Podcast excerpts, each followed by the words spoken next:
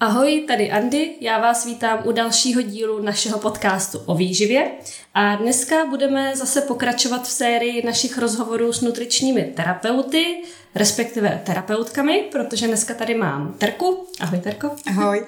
A ještě úplně na úvod, abych nezapomněla, tak za realizaci tohoto podcastu musíme poděkovat Sportisimu. Děkujeme a už se na to vrhneme. Terka.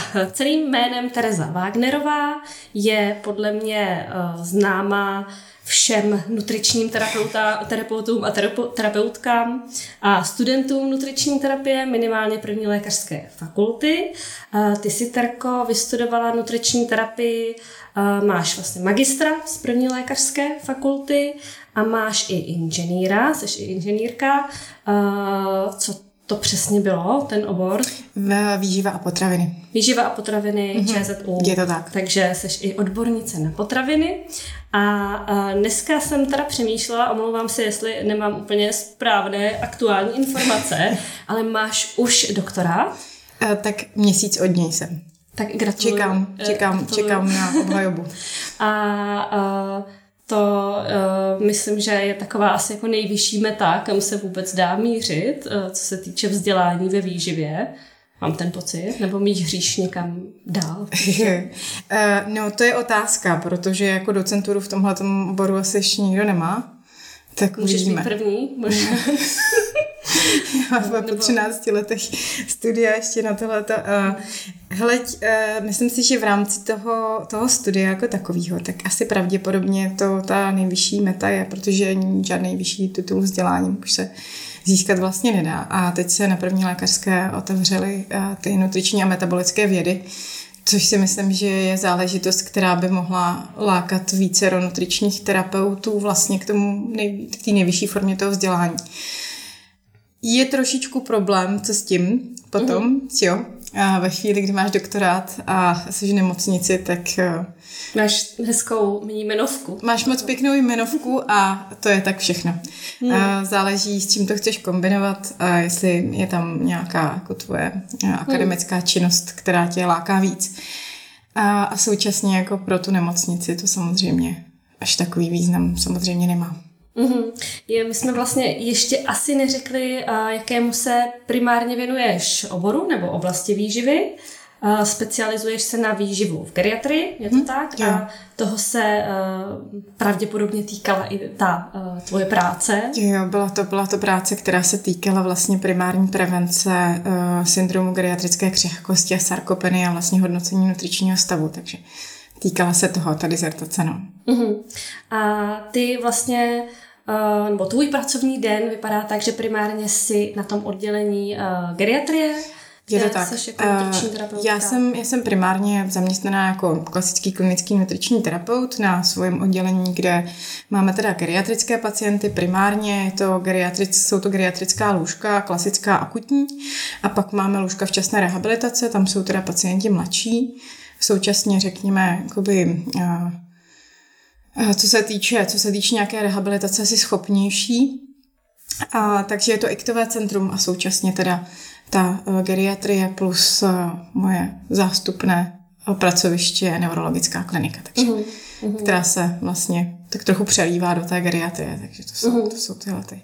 Já se přiznám, uh, já jsem přemýšlela, jak to říct, aby to neznělo nějak špatně, ale výživa v geriatrii Uh, mám pocit, že to pro spoustu lidí nezní úplně jako taková ta sexy oblast výživy. Jo, to já říkám vždycky, no, mm. že to není něco, čemu by se někdo chtěl věnovat, protože právě to není úplně sexy. Ale já si myslím, že se to týká i jako obecní medicíny, že že ti lidi to mají za takové jako dogma, že... Vlastně celou tu geriatrii. Jo, jo, jo, že to je, že to je něco, co je prostě antisexy a že tam v úvozovkách chodí někdo, kde je mamánek a podobně, protože mm-hmm. jiný obor prostě pro něj nebyl dostatečně jako, že na něj dostatečně neměl. Mm.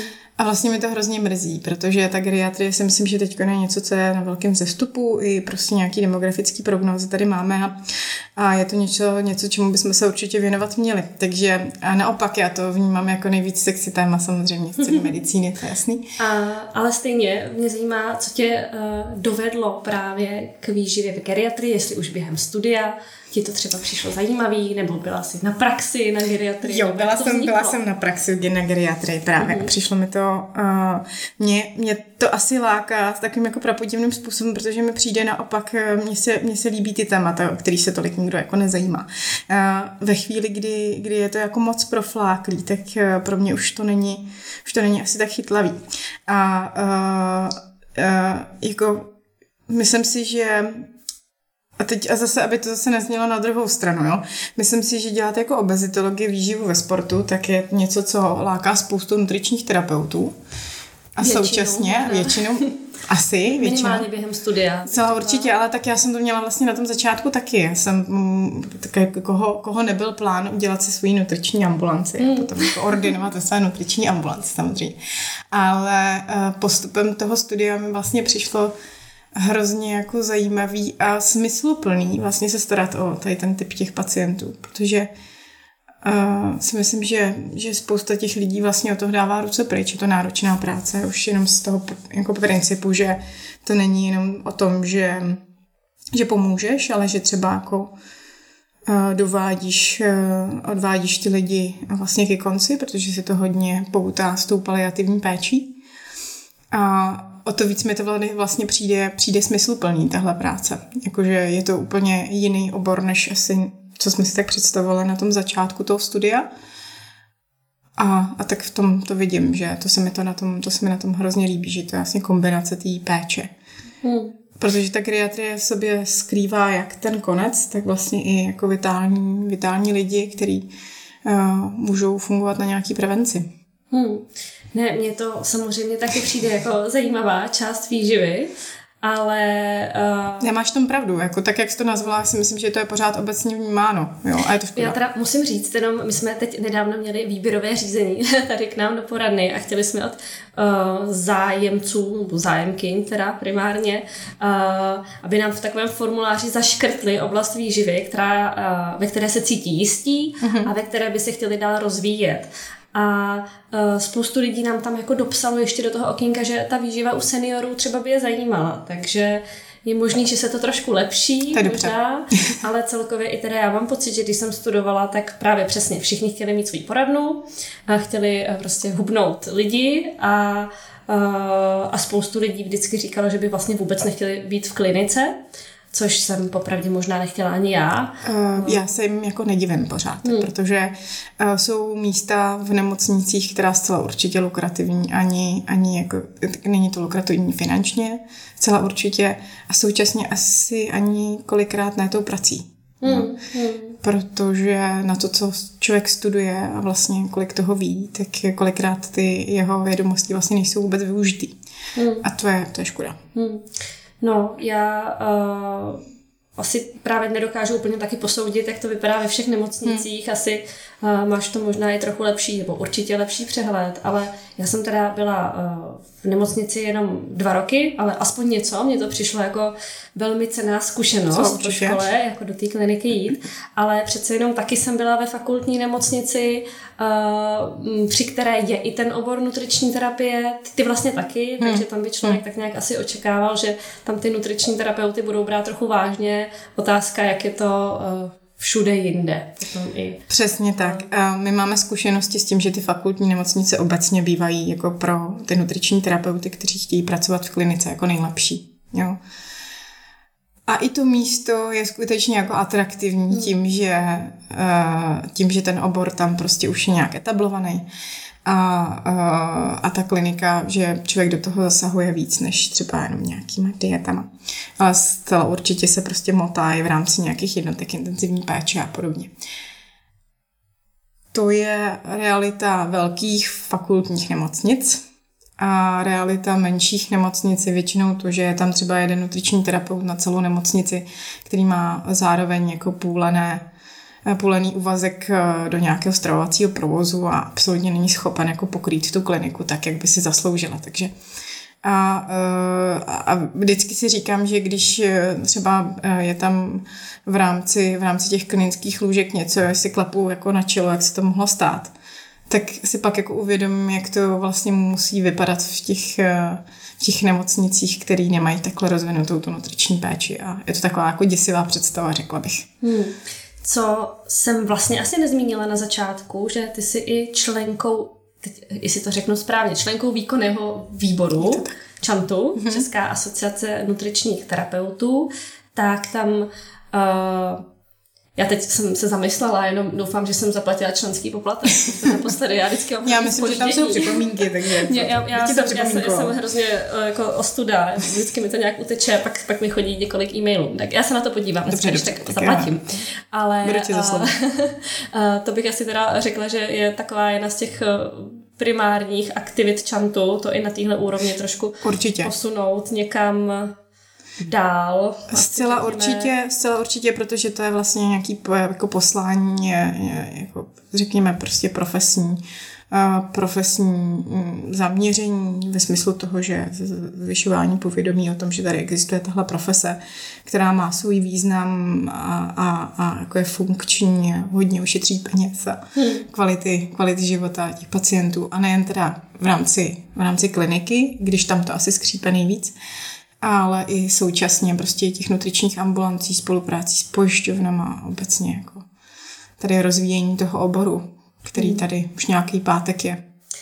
Ty vlastně asi mm, nemusím úplně přesně rozebírat, kolik let přesně si v nemocnici. No, skoro deset. No. Deset. Máš, nebo Myslíš, že se výrazně uh, změnil ten přístup třeba k nutričním terapeutům, nebo jak to cítíš sama, uh, když porovnáš ty začátky s tím, jak to funguje teď? To, to je těžká otázka, protože uh, to moje místo na začátku, na začátku to vypadalo tak, že uh, u nás na klinice měli nějakou nutriční terapeutku, která tam byla chvilku a vlastně tam nevydržela. A pamatuju si proslov naší paní profesorky, naší přednostky, kdy ona říkala, že vlastně vystupovala na nějaký konferenci, vím, že mi to předávali, že vlastně jako žádného nutričního terapeuta tam nepotřebují. A, a myslím si, že ten náhled za, za ty roky se jako extrémně změnil. Současně uh, si nejsem jistá, jak moc uh, se ten, ten posun je určitě v rámci fakultních nemocnic uh, se, se založením nějakého metodologického doporučení s tím, že jako, pro, uh, jako ta nutriční terapie je vidět. A myslím si, že se to posunulo hodně a zároveň si myslím, že mám na to trošku zkreslený pohled svým okýnkem do, do své kliniky, která je trošičku jiná než, než většina těch, které jsou třeba právě na okraji jsou to krajské nemocnice a podobně. Takže ano, určitě, ale jsou místa, kde podle mě to zasáhlo výrazněji než na některých jiných místech. Tak. Uh-huh. Takže ale u tebe je to fajn. Jo, samozřejmě, uh, naprosto ty, ty fantastický. uh, asi bychom si měli schrnout, nebo myslím, že by to uh, spoustu uh, lidí zajímalo, nějaké schrnutí toho, jaká jsou ta specifika té výživy geriatry. Protože přece jenom tam to bude vypadat uh, ta doporučení a to, co na denní bázi řešíš, trošku jinak než uh, tady v nutriční poradně třeba. Rozumím. Co je asi hlavní říct, je, že ta geriatrická populace je extrémně heterogenní. Takže my tam můžeme mít uh, 95-letého, a měli jsme, pacienta, který prostě běhal maratony a, a, a byl nešťastný, že jako pak už běhal prostě v těch 95 jenom 15 kilometrů denně. A, a máme tam 65 který prostě mi přijdou, že, že takovou vitalitu určitě nemají. Tak ta, ta, toto specifikum je určitě, určitě ta heterogenita. Další věc je to hodně široký spektrum ve smyslu té péče. že ty začínáš buď jako s kompletní prevencí u nějakých jako vitálních lidí, kde prevenuješ určitý nemoci, anebo třeba i pokres, pokles v tom funkčním stavu a, a svalových hmoty a podobně. A nebo se staráš prostě o pacienty, kteří jsou v nějaký preterminální péči a tam jsou určitě ty priority úplně jiný. Takže to specifikum je hlavně tahle diverzita obrovská eh, v rámci, v rámci toho doporučení. A současně ty doporučení budou vypadat podle té diverzity. Takže eh, tohle je asi ta, asi ta nejdůležitější část.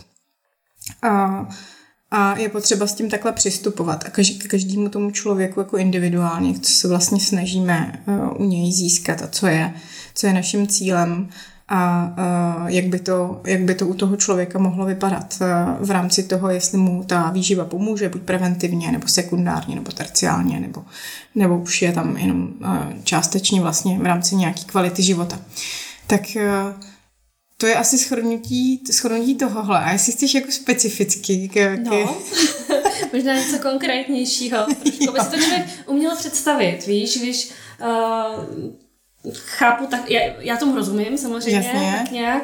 Uh, Chápu, že se to nedá taky úplně zestručnit do nějakých pár doporučeních. Ano, my ve výživě v geriatrii děláme tohle a doporučujeme tenhle sipping, ale co je tam řekněme, eh, to nejčastější téma, který ty řešíš třeba u těch svých pacientů, jestli se to dá nějak schrnout. Samozřejmě do toho tolik nevidím, možná to skutečně Ale záleží, nejde. jestli jsem teda na té ambulanci, anebo jsem na té hmm. klinice. A když jsem na ambulanci, tak ve většině případů řešíme prostě, ale to řešíme asi, asi, asi i na tom, eh, na těch lůžkách. Možná to mám trošku zkreslený tím, eh, co vlastně dělám v rámci té práce, jaký dělám výzkum, ale my se strašně moc snažíme o to, aby, aby ti lidi měli dobrý funkční stav. Jo, to je první naše věc, kterou vlastně my vždycky kombinujeme s tou výživou. Takže naše výživa slouží k tomu, abychom, abychom vlastně udržovali funkční svalovou hmotu a funkční stav a soběstačnost těch lidí. A s tím jako souvisí i to nutriční doporučení, to znamená, aby ti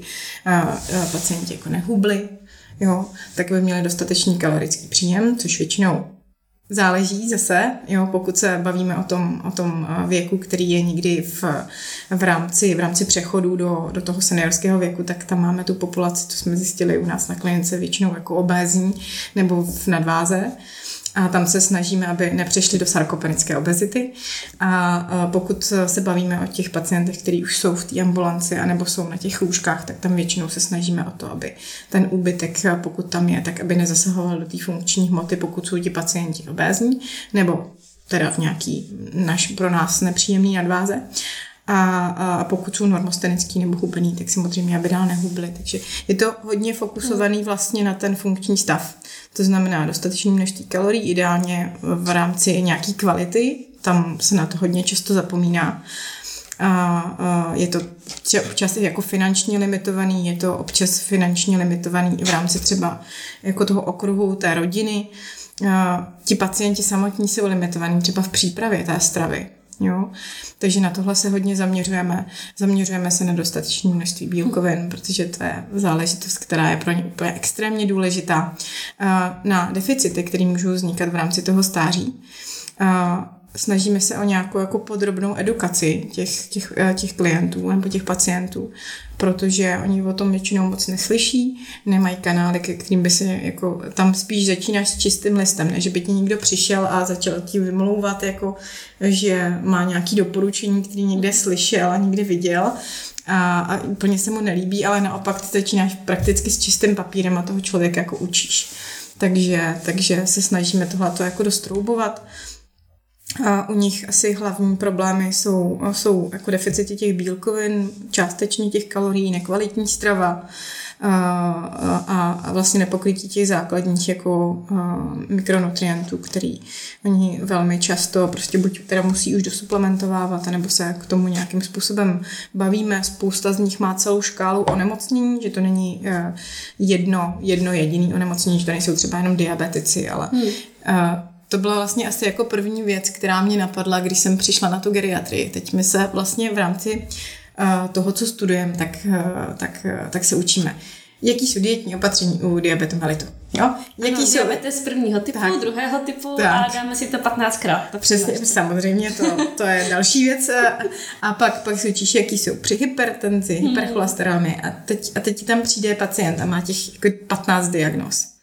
Hmm. A, a teď nakombinuj to podle toho, co máš v té hlavě ke každému tomu doporučení. Prostě hmm. přistupuješ těm lidem jinak, protože většinou to není jedna věc, na kterou se zaměřuješ, ale ta komplexita toho, že, těch, že ten člověk má 20 diagnóz, teď je lehce dementní a, a, a současně prostě padá na hmotnosti, tak, tak se snažíš tohleto všechno řešit jako kombinaci.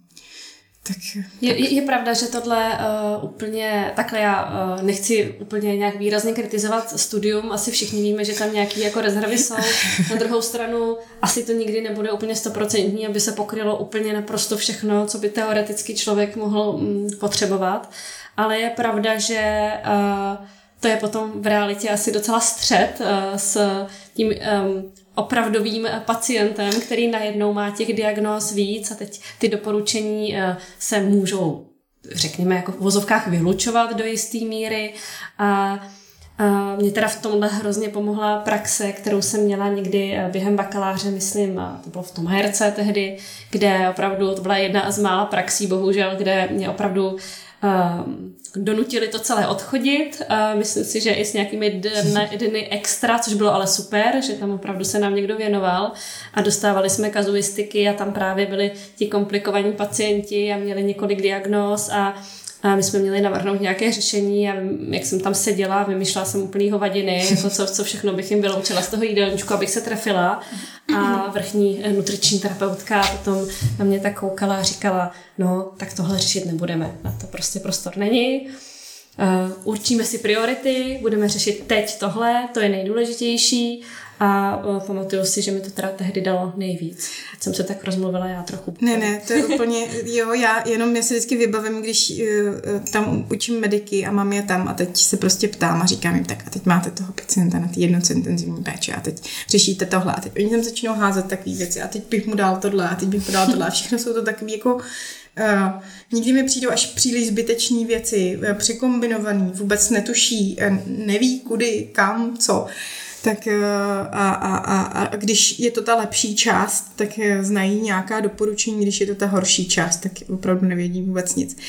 A, a myslím si, že tohle asi není úplně naučitelný vyloženě tím teoretickým studiem, že tohle hmm. to je záležitost, která se učí praxí. Ale říkám, tohle byl takový můj první střed s realitou v rámci toho klinického oddělení, kdy já jsem tam přišla, otevřela jsem ten chorobopis a říkám, tak holka, hm, dobrý, tak, tak fajn, tak jako co teď? A teď si z těch 20 diagnóz jako vyber, kterou teda, na kterou to naroubuješ, protože že jo, ještě při nějaký starší doporučení, když si zkombinovávala tenkrát, tak opravdu ten člověk by nemohl jíst vůbec nic. Tak, eh, tak, tak, no. A to, že se u těle těch geriatrických pacientů velmi často děje. Že hmm. prostě, jako kdyby Takže přišel... v podstatě uh, určí se priority asi v tu chvíli. Jo, určují se priority, co vlastně pro toho člověka je nejdůležitější a jestli se to dá skombinovat, vlastně jestli je to naroubovatelný, a to je asi špatný slovo, ale jestli je to nějakým způsobem použitelný i pro, pro ta další onemocnění, která tam jsou, anebo se chystáme na to první a, a, a nějakým způsobem jako uh, dořešujeme ten, ten zbytek, ten ocásek toho, hmm. co prioritní tolik není. A napadá mě u toho, že asi problémem nebudou jenom ty, ty diagnózy, které se kombinují, ale i, no to z toho vyplývá ta samotná léčba, mm-hmm. na léky. Mm-hmm. Říkám si, že zrovna v té geriatrii to asi může být docela velké téma, množství léků. Ta polypragmázie my uh, u těch pacientů máme, ale to jsou, to jsou neuvěřitelné kopy. Jo? Hmm. Že ty lidi jsou schopni brát třeba 17 léků za den. A to už jako nekoriguješ eh, ani jak, jak, jak, jak chceš. A většinou to jsou prostě uh, léky předepsané sekundárně od nějakých jako dispenzárních specialistů. To znamená, že má pět léků od kardiologa, 20 léků tady od toho, od nefrologa, teď se to tamto.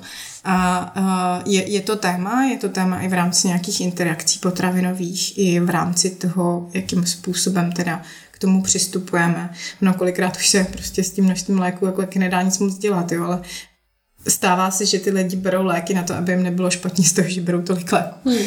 Jo, víš, že to jsou taky jako paradoxní situace, ale uh, asi, asi jo, je to, jedno, je to jedno z témat, který já jsem i zpracovávala do, do knížky, protože mi to přišlo velmi zajímavý a hlavně důležitý je jako hmm. vědět. A je to v podstatě teda asi i to, čím se ta geriatrie jako taková zabývá? Uh, když se budeme bavit jako o té medicínské stránce, tak je to určitě jedno z, jedna z věcí, kterou ten geriatr řeší. Takže my, když jako kombinujeme tu, tu péči, tak, eh, tak zcela určitě jako to konzultujeme nejen teda s klinickými farmaceutama, ale i s tím geriatrem jako takovým, protože on redukuje tu terapii. V většině případů, když nám ty pacienti přijdou na ty klinická lůžka, tak se to... A to k tomu slouží i jako geriatrický ambulance, se kterými my uh, hodně často spolupracujeme, že uh, oni si prostě sednou, podívají se na tu medikaci a vyhází polovinu léku, který prostě nejsou úplně uh, pro toho pacienta uh, dobrý.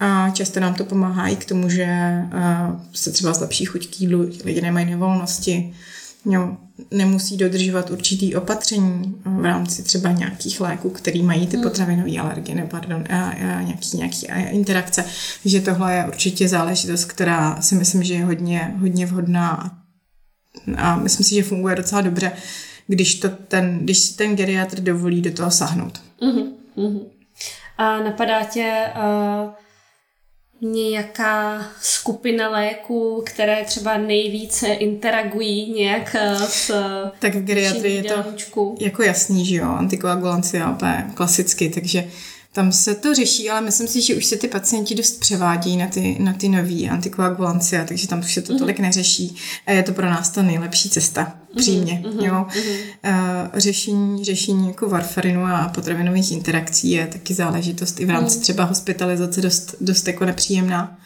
Takže ve chvíli, kdy tohle tohle zase řeší zcela určitě. Já mám teda, promiň, že do toho mhm. skáču, po, pocit, že tam se na to často i trochu tak lišily názory, někdo to vlastně řešil, někdo to moc tak, neřešil. Tak, tak. Uh, je to tak, je to tak, že si to buď, buď se to jako řeší příliš, anebo se to vlastně neřeší vůbec a ti, těm lidem to hrozně skáče. Uh-huh. Takže, uh, ale je pravda, že teď dlouho jsme tam asi žádného pacienta vyloženě na varfinu. Já myslím, že se trošku od toho odpouští, že už to tam tolik uh-huh. jako nevidím. Takže tohle to je záležitost ještě se třeba řeší, pokud máme nějaký onkologický pacienty, tak se řeší imunosupresiva. Taky mají určitý typ interakcí, třeba v rámci, v rámci jako nějakých šťáv a podobně. Mm. Spousta pacientů má tendenci si kupovat i nějakou bylinou léčbu, ale s tímhle tím si myslím, že máte zkušenosti i vy. Nevím, jestli zase na tu druhou stranu ta bylinná léčba asi jako nevadí ve chvíli, kdy ten člověk těch 17 léků nemá, ve chvíli, kdy je má, pak tam ještě konzumuje nějakou třezalku do toho s lékama na srdce, tak to není úplně sranda.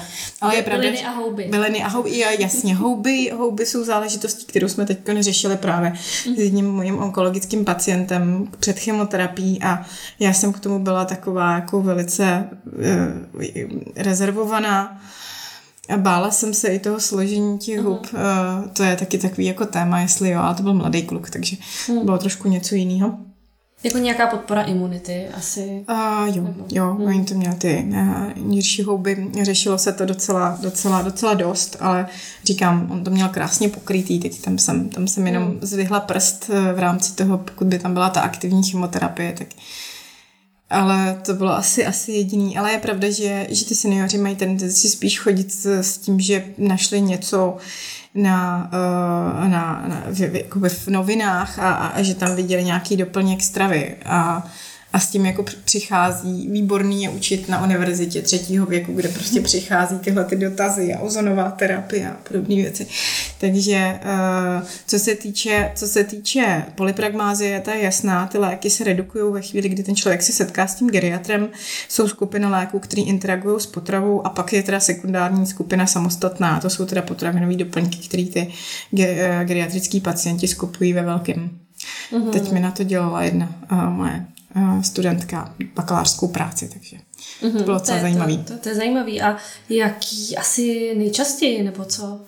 A tak chondrosulfát, klasický klouby, Aha. pak, pak e, doplňují, většinou to jsou multivitaminové jako preparáty mm. prostě. E, Dčko je asi v pořádku, omega trojky taky, ale tam, tam, tam se... A myslíš, že teda užívají, myslíš, uh, máš informace o tom, že to Dčko užívají taky často? Uh, oni ho mají dost často na předpis, mm-hmm. jako ve formě kapek, vigantolu. Uh, protože prostě osteoporotické hmm. změny a je to v pořádku, většinou ho mají právě v kombinaci jako od lékaře předepsaný společně s, s vápníkem a tam s tím asi jako problém nemám, protože tam se ukazuje, že to je opravdu prevence zlomenin, nebo uh, ne plně pádu, ale zcela určitě těch zlomenin. A uh, co se týče toho ostatního, tak to jsou různé kombinace z různých časopisů, a, a, to někdy to jsou, někdy to jsou věci, které si musím přečíst dvakrát a, a ani jsem vlastně ne, nevěděla, že něco takového existuje. Takže uh, myslím si, že za ty potravinové doplňky hlavně jejich příbuzní otrácí docela dost peněz. A tohle by možná bylo i taky téma na zpracování, to, že pokud ty pacienti budou kvalitně jíst, tak tohle, že by možná mohli nějakým způsobem ty finance, ty příbuzní spíš dávat směrem jako do té stravy, než do, hmm. do těch potravinových hmm. doplňků. No. Čili když bychom se bavili o těch doplňcích, tak uh, není to úplně teda uh, takový doplněk stravy, ale má smysl to Dčko asi. Jo, Dčko, Dčko si myslím, že tady určitě. Omega-3 řekněme, ale co se týče nějakých eh, tady těch multivitamínových preparátů, klubních výživ, říkám si, asi to příliš neuškodí, ale Myslím si, že Ale... kdybychom se bavili o znamínku, tak je to nula až mínus. No. Uh-huh. Jakože nemyslím si, že by to pro mě mínus celá určitě finančně a jinak benefity to moc úplně nemá. Um, tam záleží na tom, jako úplně primárně bych s tím, s tím seniorem řešila tu stravu. Uh-huh. A jestli se na tom dá zapracovat, až potom řešila ty ostatní věci. Protože tak si myslím, že to je ta nejlepší cesta. Je pravdou, že to máme ale v povaze asi jako všichni v rámci České republiky, že se snažíme to takhle jako trošku hnát přes tu shortcuts ve smyslu nějakých jako doplňků a místo toho, aby jsme opravdu se zaměřili na to dobrý, dobrý stravování. Hmm, hmm. Že no, to není je, asi je, jako to takový, je to takový seniorů. jednodušší, no. Někdy je to lepší než nic a, a někdy ty bylo mnohem lepší řešení. Mě u toho jenom napadla teď vláknina, to je častý řešení, se kterým se setkávám tady v poradně. Někdo si začne počítat jídelníček v tabulkách, zjistí, že vláknina teda opravdu nic moc, což tak je vždycky, pokud se na to člověk skutečně jako hodně nezaměřuje. A, a tak psílium to, to vyřeší. A jasně, psílium je fajn, proč asi ne, ale úplně to není to též, jako zaměřit se mm, na, na příjem. Na jasně. ten příjem vlákniny pestrý vlastně z toho jídelníčku. No. Mě u toho možná napadá, ty vlastně um, asi uh, budeš komunikovat do nějaké míry i s tím příbuzenstvem často. Uh, co právě, ty jsi to, to trošku už zmínila, ale co právě to příbuzenstvo a to, co nakupují těm svým babičkám a, a dědečkům, nemyslím ve smyslu jenom právě těch uh, Potravinových doplňků, těch ale doplňků, i toho jídla. ale i toho jídla. Že tam si myslím, že taky se můžou často setkat s tím, že tahle potravina, to je super, tenhle čaj bylinkový, ten je super, ten ti pořídím, setkáváš se s tím? Uh, určitě. Uh, a tohle je jako samostatná kapitola, se myslím, je edukace příbuzných, jo. Kdybychom se bavili třeba i v rámci, v rámci těch klinických lůžek. Takže my to tam, my to tam řešíme s tím, že uh, pokud eh, tam toho příbuzného máme a ten člověk má jako tendenci tomu pacientovi něco jako donášet, má zájem a má zájem i o tu edukaci, zvlášť pokud ten senior, který tam je, o kterého se stará, tak eh, třeba tam má nějaký kognitivní deficit, není jako edukovatelný, tak pro nás je to jako výhodná strategická pozice, že opravdu toho člověka naedukujeme a řekneme mu, co v tuhle tu danou chvíli pro toho člověka je nejlepší, jak by to mohlo vypadat a co bychom si představovali. Jsem napiju. Ale když potom ti příbuzní začnou s nějakou samoléčbou, tak je to samozřejmě trošičku jiný level. A my nemáme úplně tendenci jim to vymlouvat, ale zkoušet se vlastně jako eh, bavit na nějaké bázi toho, eh, kdyby jsme mohli najít nějakou společnou řeč a vlastně s nimi komunikovat tímhle stylem. A ano, chodí s tím, že se snaží eh, těm pacientům donášet nějaké potraviny, potravinové doplňky, ale teda pravda, že i jídlo, které, které teda kolikrát není úplně vhodné.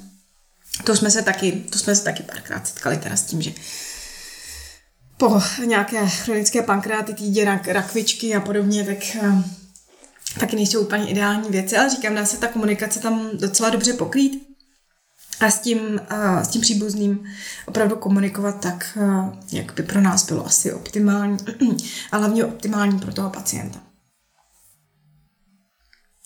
Takže ano, setkáváme se s tím, že teda do, donáší nějaké jídlo, nějaké potraviny, nějaké čaje, bylinky a podobně.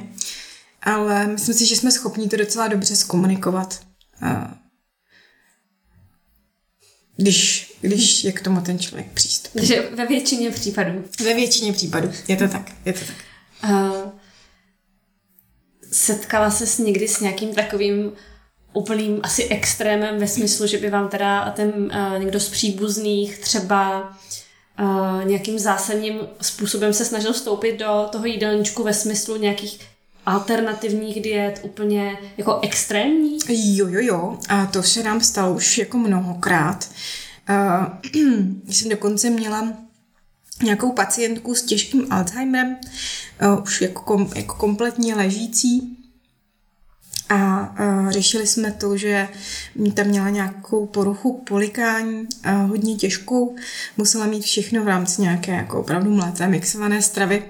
A staral se o ní manžel, který byl takový jako hodně zaměřený vegan, ale uh, takovým jako až, až prostě pokrouceným způsobem do všech záležitostí, které se týkají něčeho umělého. Takže my jsme měli vůbec problém vykomunikovat spolu, jakým způsobem budeme té pacience jako zahušťovat tekutiny, protože veškerá jako zahušťovadla prostě nepřicházela v úvahu tím, že byla jako prefabrikovaná. Mm-hmm.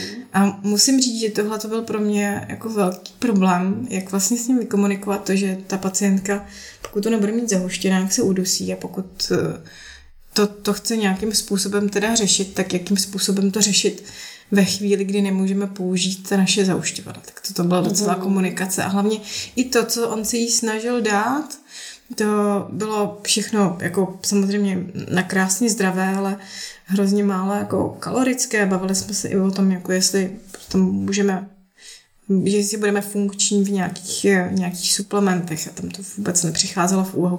Takže jsme vytvářeli takového kočkopsa, aby on byl spokojený a já současně věděla, že ta pacientka opravdu všechno dostane. Ale tohle byl asi jako největší, byl asi největší zásah toho, že a čím jste zahušťovali? To mě zajímá. Já, já jsem, ty jsem nad tím přemýšlela, jak jsme to vlastně tenkrát vyřešili. Já myslím, že to byl nějaký bramborový nějaká, nějaká potíž s polikáním, čili potřebovala mít Potřebovala to, mít jako kompletně jako zahuštěn, mm-hmm. potřebovala takovou tu klasickou dysfagickou konzistenci mm-hmm. toho pyre a, a on jí podával tekutiny a, a, a, a právě, právě tam byl problém s tím, že už bylo zjištěno, se mi protáhla vlastně logopedickým konzílem, že to polikání je opravdu jako poškozené a že tady bude potřeba nějakého většího zásahu a, a narazili jsme na to, že on nechce zahušťovat tekutiny tím naším uh-huh. prefabrikovaným zahušťovadlem, protože to obsahuje něco, co jemu se nelíbí. Uh-huh. Takže myslím, že jsme to nakonec řešili nějakým přírodním bramborovým škrobem, ale bylo s tím teda. Bylo s tím teda. Hmm. Uh, u toho mě teda rovnou napadá ta otázka pitného režimu. Tam si myslím, že to asi taky může být uh, trochu komplikace, respektive asi přímo možná při té hospitalizaci uh, se to trošku víc Tam řeší, to hlídá. kontroluje, hlídá, ale, ale všeobecně si myslím, že asi v té starší populaci, ono teda nejenom, ale asi obzvlášť u těch starších to může být jedna z těch uh, problematických věcí. A ono je to i nejčastější důvod vlastně hospitalizace, že mají ti pacienti jako minerálovou disbalanci, když se teda odkloníme od nějakých jako zlomenin a tak, tak, eh, tak velmi často se nám dostávají ti pacienti právě pro nějakou dehydrataci, minerálovou disbalanci do nemocnice. A je to jedno z typických, eh, ne, je to jeden z typických neduhů stáří, že ti pacienti ztrácejí pocit eh, žízně a, a na, tu, na ty tekutiny jako nemyslí. Takže ta dehydratace a obecně to, že eh, že nemají dostatek tekutin, je u nich určitě jako problém a to je jedna z věcí, která určitě je tam v rámci nějakých edukací hodně zdůrazňovaná. A je na to nějaký trik, nebo skutečně jenom ta edukace, myslet na to, myslet na to? No ono takhle, eh, ve chvíli, kdy ten pacient na to myslet může, tak, eh, tak se snažíme tímhle stylem, nebo prostě se snažíme, aby měl nějakou lahev, kterou má vždycky u sebe, nebo když je tam nějaký příbuzný, který na něj dohlíží, tak aby měl aspoň jako odměřeno, kolik toho třeba vypije, aby si to hlídal i ten pacient, pokud to zvládne, jestli je dostatečně hydratovaný. Jako tohle, tohle řešíme. A, a trik, co se týče, co se týče jako takový No, to asi úplně nemáme, říkám. Eh, odměřují si to ti pacienti v rámci třeba nějakých džbánků nebo skleníček, jestli vypili dostatečné množství, anebo to za ně aspoň částečně hlídá ten příbuzný. V rámci té hospitalizace se to i měří, že jo, velmi často se prostě dělá nějaká, nějaká bilance a, a hlídá se, jestli ti pacienti jsou dostatečně hydratovaní, tak tam, tam je to pokryté, ale je pravda, že v rámci, v rámci toho běžného tak eh, to je něco, co, o čem vlastně edukujeme i tu rodinu, aby si dávali na to pozor, protože ať to jenom třeba zhlídnou jeden den, jak to vypadá, jestli jim to přijde dostatečný. Já se toho jenom zamyslela nad pitným režimem své babičky. Já to se vždycky takhle všichni zamysleli. Naštěstí no? uh, babička asi nepo, neposlouchá tenhle podcast, to by mi dala. Ale uh, já vždycky vidím po ránu s kávou a večer občas trošku vína a a nevzpomínám si úplně na to, že bych ji viděla někdy se skleničkou vody. Teda. Jako je to tak, eh, je to tak, že oni opravdu moc, moc jako nekonzumují ty, ty, ty, ty tekutiny, je to u nich problém. No. Hmm. Uh, vlastně, uh, co se týče um, nějaké té snížené uh, potřeby se napít asi, tak tam, to si zmínila, může být jako problém i to nechutenství, Může to být spojené s nějakým onemocněním nebo s nějakými léky a tak dále, ale celkově možná uh, se nesetkáme jenom s tím nechutenstvím, ale i s trošku změněnými chutěmi. Nevím úplně, jak to teď vysvětlit, podat. Uh, vlastně uh, častý bývá ten nedostatek bílkovin, Uh, možná to bude i z toho důvodu, že ty zdroje těch bílkovin nemají úplně tak výraznou chuť. Uh, nejsem si jistá úplně, možná jestli to neříkám blbost. A s tím stářím je takový jako typický, že se zvyšuje preference sladkého obecně a sladké chuti. A tím, že odumírají prostě pohárky chuťové, tak je potřeba, aby to bylo výraznější. Tak to je asi to, co říkáš tak skutečně tohle tam u nich je. jsem to takhle nějak řekla. tak eh, to je, to je pravda, takže my hmm. i, i v tomhle se jako zaměřujeme u těch pacientů, aby, aby je to jídlo vlastně bavilo, protože hmm.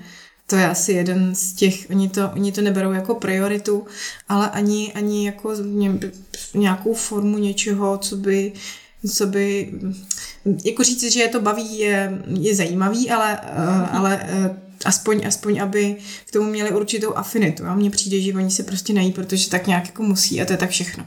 Jo? Že už to pro ně nehraje takovou tu ani ne společenskou roli, což je mimochodem jedna z věcí, kterou taky doporučujeme, jo?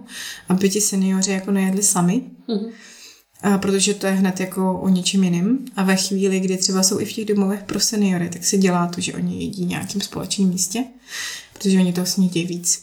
Mm-hmm. To je dokázaný dokonce. Takže a tohle je, tohle je jedna z věcí, aby oni prostě zase začali mít chuť na to jídlo. To je mm. jedna z věcí, kterou my se snažíme naučit do jisté míry, aby je to bavilo.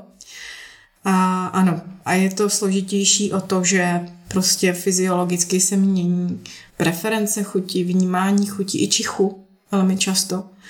A, a i tím proto se to zaj- asi pro ně stává jako nezajímavý, si myslím. Mm-hmm. A jsou nějaký triky přímo ve výživě, jak to chuť třeba podpořit? Jak si to jídlo nějak ozvláštnit chuťově, anebo co si dát, aby ta chuť třeba se trošku zvýšila? No, a ono taky záleží, jak moc ten pacient je schopen té přípravy. Jo. Takže mm-hmm. my většinou buď teda komunikujeme s tím příbuzným, ale jako snažíme se prostě, aby, aby, aby používali třeba nějaké bylinky, aby si to osolili, aby si to okořeňovali to jídlo, aby se jako nebáli nových potravin, když jsou schopni toho nákupu, aby prostě se nekupovali v prefabrikáty, ale nějak si to sami snažili třeba si uvařit, protože mm-hmm. je to jedna Zase, jak jsme se bavili o tom funkčním stavu, tak je samozřejmě určitě nějaká limitace, přes kterou my u těch pacientů nemůžeme, když u toho nemůžou stát, tak nejsou schopni si třeba o sebe postarat, ale ve chvíli, kdy toho trošku částečně jsou schopni, tak je vlastně trošku do toho opušujeme, protože pro nás, pro nás je fajn, když ten senior se zapojí aktivně do, do přípravy té stravy. A pro ně je to forma pohybu, potěšení, zabave, zabavení, zároveň to jídlo chytá úplně jinou kvalitu, když eh, ví, mm-hmm. jakým způsobem se ho třeba připravit.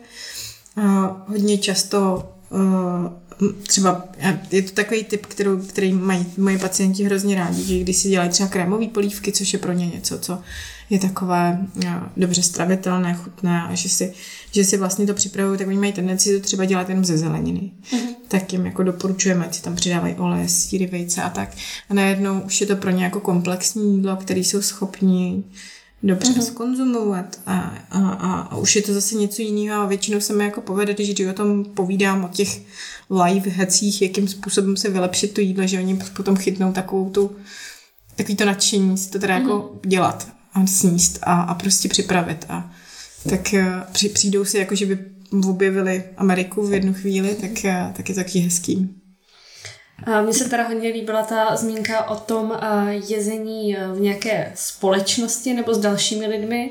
To si taky myslím, že asi spoustu posluchačů možná se zamyslí, jestli jejich návštěvy svých příbuzných a tak nejsou k vylepšení možná. Ale tohle je hrozně hezká věc, jako si dát společný jídlo s tím, s tím svým uh, babičkou nebo dědečkem. Uh, protože nemusí zrovna ta babička připravovat to jídlo, samozřejmě. Jo, tak jsem to nemyslela.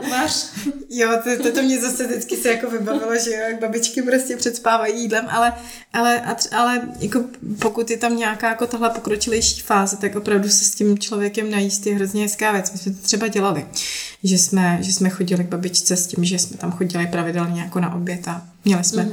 měli jsme to, že jsme společně jedli a to je něco, co pro ně mimo samotnou návštěvu, to, že se tam jako ukážeme, tak, eh, tak je jako pro ně je taková jako společenská událost a je to hmm. hezký. Hmm. Mě uh, taky daleko víc baví teda jíst ve společnosti už teď, takže uh, to si myslím, že k tomu určitě patří, akorát pro někoho to samozřejmě může být potom trošku negativní, že chodí často s přáteli někam uh, do podniku na jídlo. Jasně, a finančně jako třeba negativní a, taky. Ano, taky, taky, ale uh, teď zase to vztáhnu tady na uh, většinu klientely v poradně, tak takové to společenské jezení někdy je naopak trochu příliš časté, ale tak každý jeď. Tím jsem chtěla říct, že tady tahle ta studie, která byla provedena, že když se, jí, když se konzumuje ve společnosti, tak ty lidi většinou toho sní víc, to, tak to je pravdivá i jako to, mladší to, to generace platí, samozřejmě. Platí asi, asi všude, no. Mě teda teď ještě k té chuti k, jídli, k jídlu napadlo, co kafe? Myslíš, že tohle má nějaký vliv uh, konzumace kávy u těch, co samozřejmě můžou kávu pít a nemají nějaké uh, obtíže, kvůli kterým jim nedělá dobře? Já si pamatuju na svoji asi úplně první praxi v prváku. Jsem byla na LDNC a vím, že se řešilo, že se musí nějak uh, snížit množství ranní kávy nebo něco takového a, a všichni uh, nutriční tam byli úplně zděšený, že to, to jim teda nikdo nesní snídani. Tak... Je to tak a je to, je, to, je to legrace, protože tohle je jedna z věcí, kterou my jsme se jako opravdu vydupali, protože mm-hmm. oni jsou na to hrozně zvyklí. A je to takový jako rostomilý specifikum. Oni teda nemají kávu, mají maltu, mm-hmm. ale pro ně to bílý kafe kolikrát nevím, je to takový fenomén hrozný a možná i těch nemocnic, že oni se na to vyloženě těší. Jo? A teď nedej bože, že mají nějaký dietní omezení a nemůžu si to potom ráno dát. Jo? To jsou tam jako omdlívací stavy úplně. takže, eh, takže ano, eh, pro ně je tohleto věc, která skutečně podpoří chuť k jídlu. Takže eh, káva je velmi prospektivně preventivně dobrá věc, takže tohle je určitě uh, jenom, jenom prostě musíme myslet na to, co oni si většinou potom k té kávě dají. Jo. Že to většinou není, že si dají kávu a, a k tomu si dají vyváženou krásnou snídaní. To, to je ta rakvička. Ale to je ta rakvička, nebo je to nějaký, hmm. jako, za, uh, nějaký závin prostě hmm. prefabrikovaný, hmm. nebo něco sladkého, nebo obecně tam strašně po ránu chybí bílkoviny, takže hmm. nebo je to jako chleba s marmeládou a kafe. Jo. A takhle, takhle, to, takhle to vypadá. Takže určitě uh, za, za, no, jako v nemocnici dát pryč bílou kávu jako na geriatrickém oddělení, tak to je na odstřel samozřejmě, ale ale v rámci i těch jako geriatrických, eh, v rámci těch seniorů jako v domácím prostředí si myslím, že to je opravdu něco a my jsme tím byli opravdu schopni jako rozjíždět spoustu pacientů, což je fakt jako roztomilý. Takže jo, určitě. Jo, jo. Mhm. Já myslím, že s tímhle tím bude mít zkušenost každý nutriční terapeut, který se setkal s geriatrickým pacientem v nemocnici.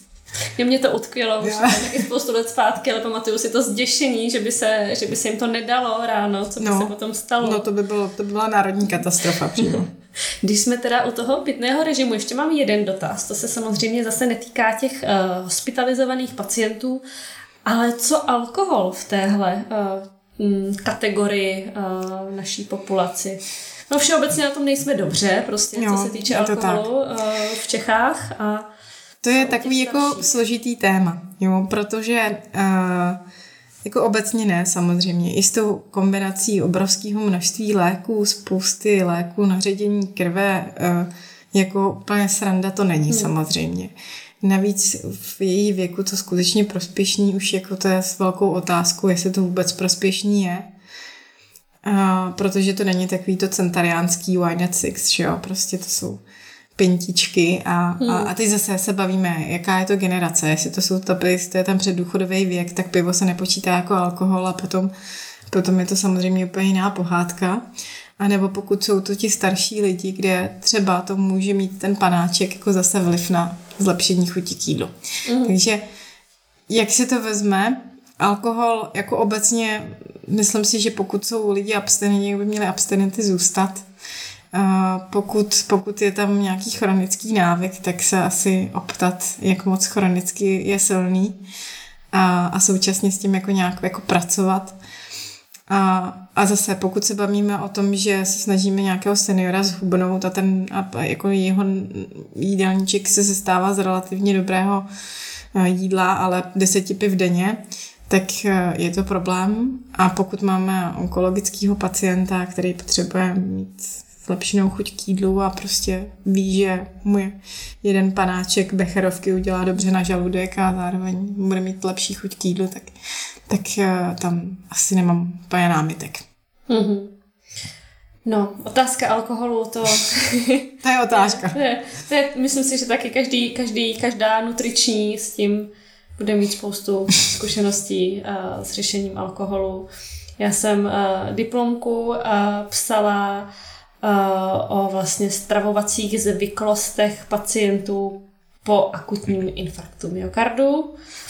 Um, jako nebylo to úplně skvělý téma, kterým bych se chtěla chlubit, jako mm, bylo Uh, nepřišla jsem úplně na nic nového tou prací, uh, nejsem na ní úplně extrémně pišná, ale vlastně já jsem procházela stravovací zvyklosti s pacienty, co byli právě čerstvě hospitalizovaní po infarktu Což teda zpětně si říkám, to jsem opravdu měla skvělý nápad, že jako druhý den po hospitalizaci jako s nima naběhne nutriční a bude se jich vyptávat prostě, jak často jedí zeleninu. Ale dobře. Zrovna tak... tyhle lidi, že jo? No, ale tak nějak to probíhalo a já jsem to pojala jako takovou prostě edukaci spíš, než že bych myslela, že na něco extra přijdu. Takže jsem s každým strávila potom tu hodinku a nějak jsme se o tom jídle pobavili. A ten alkohol, to tam bylo teda uh, extrémně, uh, asi snad s výjimkou jako jedné pacientky, jako velký téma. A uh, většinou to probíhalo stylem, že jsem se zeptala na konzumaci alkoholu. Ne, nepiju, to já na to nejsem. No a co pivo? Pivo si dáte? No, tak k obědu, občas večer, jedno, dvě, žádná no, no. sláva. Takže Jo, to, tohle no. A to bylo ještě to, co přiznali, jsme vždycky říkali. Mm. A to, hmm. to, je, to je to, co přiznají. Takže, mm, mm. takže to potom byly. byly. Mm. No, uh, stalo se mi i to, že jsem byla vykázána ze dveří po uh, otázce na alkohol, nebo jako takové ty, ono je to trošku, ono je to jako úsměvný to tak říct, ale uh, odpověď je, piju večer láhev vína, ale to víno je německý, to je kvalitní, takže to je v pohodě a podobně, no. s tím jsme se asi všichni setkali. jo, zcela, zcela určitě. Nechtěla jsem alkohol úplně opomenout. alkohol a hele, a zase já mám takovou hezkou zkušenost, protože my jsme měli jednu preterminální pacientku a komunikovali jsme s paliativním týmem nemocnice a současně i s tou jako dcerou, která prostě měla tendenci um, maminku v tomhletom v úvozovkách nenechávat v tom terminálním stavu uh, bez, bez jídla. Jo, pro ní to znamenalo, že ta pacientka vlastně jako umírá, ta maminka umírá hlady. A, a ona měla těžkou poruchu polikání a, byla schopná, jako čeho byla schopná, tak to byla nějaký senzitivní jenom škrapkání nějakou štětičkou a, a, a tak jsme jako komunikovali hodně s tou dcerou, co by si tak představovala, co bychom tak jako mohli udělat. A pro nás bylo hrozně hezký jako vyústění tady téhle komunikace, to, že ta maminka teda měla ráda jako frtěna, hmm. nějaký specifický jako drink a my jsme to teda prostě máčeli tu štětičku tady do toho a že teda měla nějaký to senzorický vnímání hmm. tady toho, co měla ráda. A tak, tak to je hezká jako historka o alkoholu. Mm-hmm. No, ono vlastně, já jsem asi se nechtěla úplně vrhat na nějaký tady extra uh, probírání té paliativy. Ne, to jsem to, ani nečekala, no, že jsme se bavili o alkoholu. Ale, tak. ale, ale chtěla jsem jenom tak zmínit, že tam asi je to často přesně o tom najít nějaký komfort ještě jo, jo. čemkoliv spojeným s tím jídlem, bych řekla. Tak, tak. Tak hmm. to většinou se o to snažíme, že tohle je prostě něco, co může přidat na kvalitě života v těch konečných fázích. Hmm. Já bych teď asi trošku jenom ještě přeskočila na téma výuky, protože ty učíš eh, studenty i nutriční, i mediky, mm-hmm. to tak? Nebo učíš vlastně i jiný eh, nelékařský zdravotnický profese? Jo, asi? máme tam, máme tam ergoterapeuty, fyzioterapeuty, i sestry, teďka do intenzivní péče, nutriční terapeuty, teď nově už znova zase i uh, prezenční studium mm-hmm. a mediky. Mm-hmm. Uh, já si pamatuju teda na uh, přednášku uh, tvojí v rámci studia. Já jenom přemýšlím, asi byla jedna jenom. No už je to taky dlouho, tak no, přesně nevím. To, to byl asi někdy nějaký to začátek. Bylo. Ale líbila se mi. To si pamatuju, že viděli na geriatrii za pacienty, že se mi to líbilo. a Uh, chtěla jsem se zeptat, jaký máš ohlasy od studentů, ale předpokládám, že je asi dobrý, že jsou rádi, že se dozví něco takhle trochu přímo z praxe. My jsme totiž minimálně za studia jako příliš přednášek přímo od nutričních terapeutů úplně neměli. no a to souvisí právě s tím vzděláváním, hmm. víš, protože jakoby uh, my máme problém v tom, že v rámci vzdělávání nebo pedagogické činnosti na lékařské fakultě je to ohraničený v studiem tvým vlastním.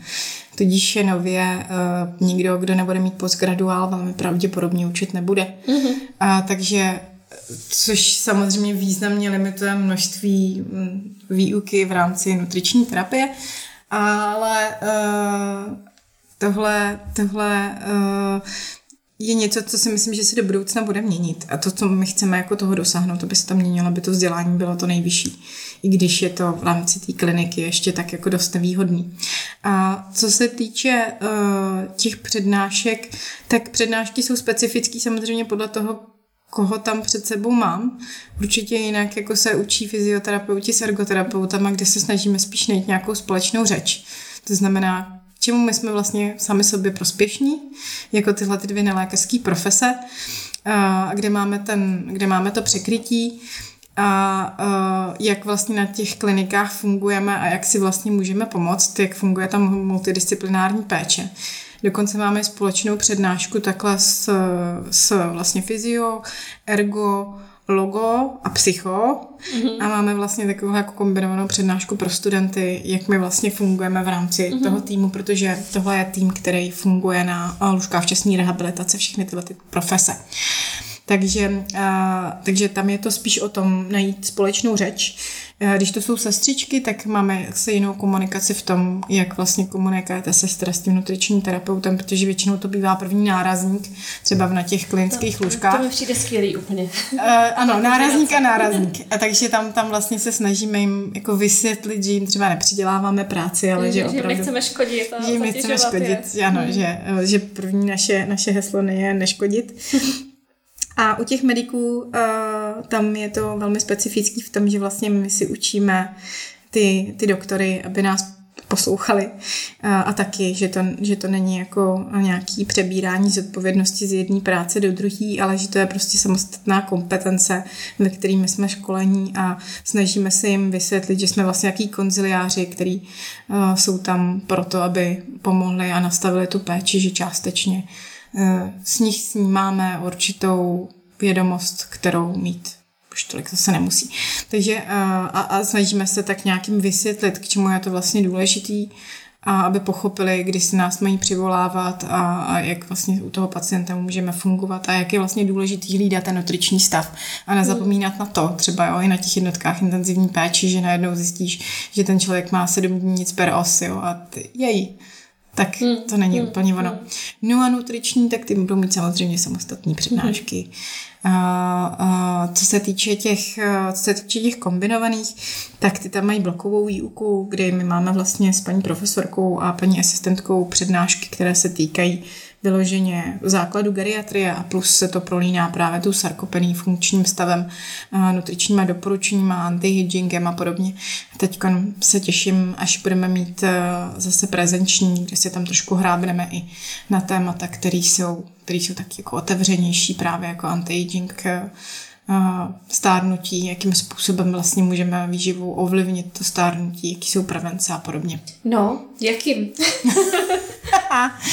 Počkej, to je na samotnost, na samotnost, na samotnostný jak podcast. To Stručně, jako... jasně, všichni, všichni víme, co, co dělat, abychom stárli. Je, já, no, uh, dobře jíst, no, jako správně se stravovat, kalorický deficit a teaser, jasně, no, udržovat jíst, nějak... Jíst zdravě. Jíst zdravě, no, jasně. Mm-hmm. Jak, jak se to říká vždycky ta poučka toho, eh, toho, jak zhubnout. Uh, jak to říkají vždycky, hýbají se a nežer, tak, tak i zhruba takovýhle doporučení ideální na ten anti-aging. No. Takže je to jasný, ale asi neexistuje jedna skvělá super potravina, kterou teda teď zařadit. Ne, a... tak to zcela určitě neexistuje. Ale, no. Je super. to o tom komplexním stravování. Mm. Já jsem teď právě měla tu přednášku pro ty, pro ty seniory eh, na té univerzitě třetího mm. věku o tom anti-agingu a byla to strašná prča. Takže to mě moc bavilo. A oni to na mě koukali, já jsem se bavila o tom stárnutí, oni to na mě tak koukali, jako co mi tady chceš ještě říct, když měli protesty prostě 85, ale mm. a, a, a, zároveň tam lítali dotazy jako z takových koutů, že jsem se musela trošku jsem se opotila teda, ale, ale dobrý.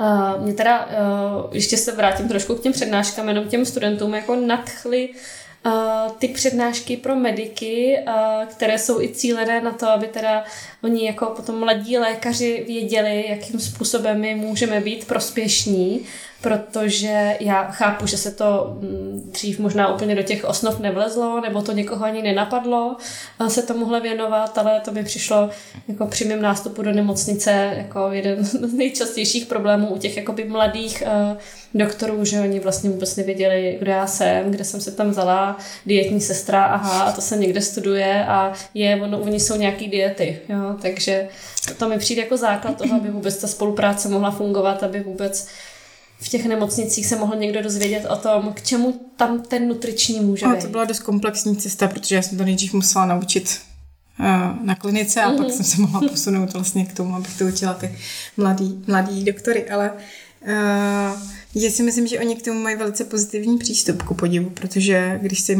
ukáže, že to není úplně násilná věc a že to může fungovat, že to může být prospěšný, tak oni to potom hrozně hezky využívají. Hmm. Hlavně přesně je to nějaká pomoc, nechceme jim tady nějak fušovat do jejich práce, ale uh, hold uh, není možný úplně zastoupit všechno. Jako ono, ono to stojí hodně pozitivních zkušeností, hmm. aby, se to, aby se to prokázalo, že toho, toho člověka to má, toho člověka to má význam. A, ale když se to povede, tak to potom už potom funguje moc hezky. No. Takže se volají ty, ty nutriční konzíly a skutečně jako na té bázi toho nutričního konzíla jsme schopni velmi dobře pracovat. Hmm. Současně nutriční konzílium jenom konzílium a člověk jako konziliář má dost takovou nepříjemnou práci v tom, že to nemusí být vyslyšeno, že jo, hmm. ale, ale zároveň za nic neodpovídá v uvozovkách, jenom doporučuje, což je taky fajn. To je pravda. Uh, já tak jsem vzpomínala zase v duchu jenom na, na těch svých pár oddělení, kdy jsem, kdy jsem v nemocnici byla. A bylo to tak, no, někde jsem si zapisovala, jsem se mohla uzapisovat a utelefonovat a, a nic. A, ale někde si nechali říct a vlastně stačilo těch pár zkušeností k tomu, aby uh, by mi uvěřili, že to možná myslím opravdu dobře, že to k něčemu bude a že jim opravdu nechci jenom přidělávat práci, ale, ale něčím se jim to odmění, takže třeba nás poslouchají ně, nějací lékaři nebo studenti, ale samozřejmě je, je to asi, asi hrozně komplexní a myslím si, že je potřeba, um, aby nutriční terapeuti dostali víc asi šancí se projevit, Současně, když víc šancí se projevit budou mít, tak možná to bude i cenější pozice, možná trochu lépe ohodnocená a možná se na ní i budou hlásit hmm, jiní lidé. Nechci říct, že by se nehlásili kvalitní lidi, ale myslím si, že to prostě spoustu lidí zbytečně uh, odradí ty podmínky. No určitě. Takže tak budem, to, to se budeme povídat, jako vstupní podmínky na přijetí jako do nemocnice za ten plat, to bylo fakt, to bylo, to bylo opravdu mizerný teda. A stojí to nějaký čas. Ale mám pocit, že se to zlepšilo. Jo, výrazně. Jsem koukala výrazně tabulky, se to zlepšilo. samozřejmě teda inflace, ale i tak mi to přijde lepší. Výrazně no. se to zlepšilo. Jako za to, co jsem nastupovala před těmi deseti lety, tak, tak to... A chceš to říct? Ty, já jsem měla poloviční úvazek před těma... Já totiž jo, vím, já jsem měla... To mizerný, ale ještě to byla, myslím, osmá platová třída tenkrát. Já přemýšlím, když já jsem nastupovala, to bylo před sedmi lety, asi na ty dva roky, to už je dlouho, teda co nejsem v nemocnici. Ale já jsem měla čistýho 13 tehdy. Jo, já si myslím právě, že jak jsem měla ten poloviční, tak jsem měla kolem šesti, no. Hmm, moc hezký. to bylo peklo. Já jsem Takže... říkala, to, to byl plat dobrý, akorát k tomu, abych pobavila, když jako vázla zábava někde večer, jo, jo, jo, taky. abych začala o tom povídat. Pamatuju si, jednou jsem měla takový rozhovor s jedním chirurgem u nás z nemocnice. A on mi vysvětloval že neustále, že bych si neměla stěžovat na peníze, že naše práce je poslání a, že, mm, a tak dál, což jasně do jisté míry pravda, ale asi po prostě hodinovém dohadování já jsem mm, jako řekla, kolik já beru. A on zůstal teda jenom vytřeštěně koukat a říkal, ty to už není ani na poslání. To je ale fakt blbý. Takže, no nic, ale nechceme odrazovat. Uh, ne, to ne, to je to práce, lepší. Práce ve zdravotnictví za mě, i když uh, teď jsem teda u nás tady v poradně, tak za mě je krásná, zajímavá. Myslím si, že by si to každý po škole minimálně měl vyzkoušet, to je teda můj uh, názor. Taky si myslím. Uh, když už teda vystudujeme ten zdravotnický obor, tak by bylo fajn vědět, jak to v tom zdravotnictví, zdravotnictví funguje a mít tu zkušenost. Uh, přece jenom, aby ten nutriční terapeut tak nějak byl komplexní trošku hmm. a poradil si i, řekněme, uh, jenom s obyčejným hubnutím jako v poradně a, a ty podmínky jsou lepší, takže... Podmínky jsou lepší.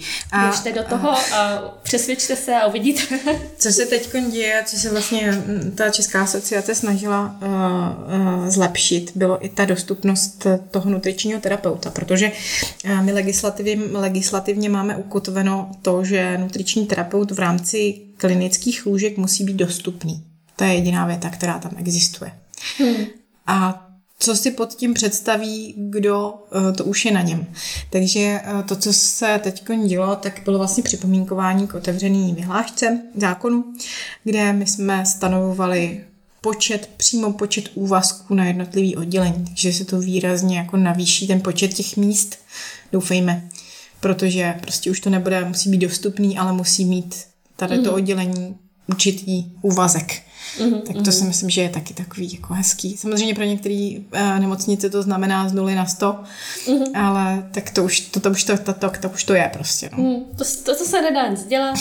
Uh, za mě dobrý. no, za nás to je jako fantastický, doufám, že nám to vyjde. Tak jo, já bych uh, si uh, povídala ještě dlouho, protože jak přijde na výživu, tak tam se toho samozřejmě dá řešit spoustu a ráda bych od tebe načerpala spoustu znalostí, no. samozřejmě, ale už si povídáme dlouho, takže já se možná jenom zeptám, jestli máš uh, na závěr uh, nějakou myšlenku, něco, co by si chtěla uh, sdílet, apelovat, co by si z tohoto rozhovoru měli posluchači vzít?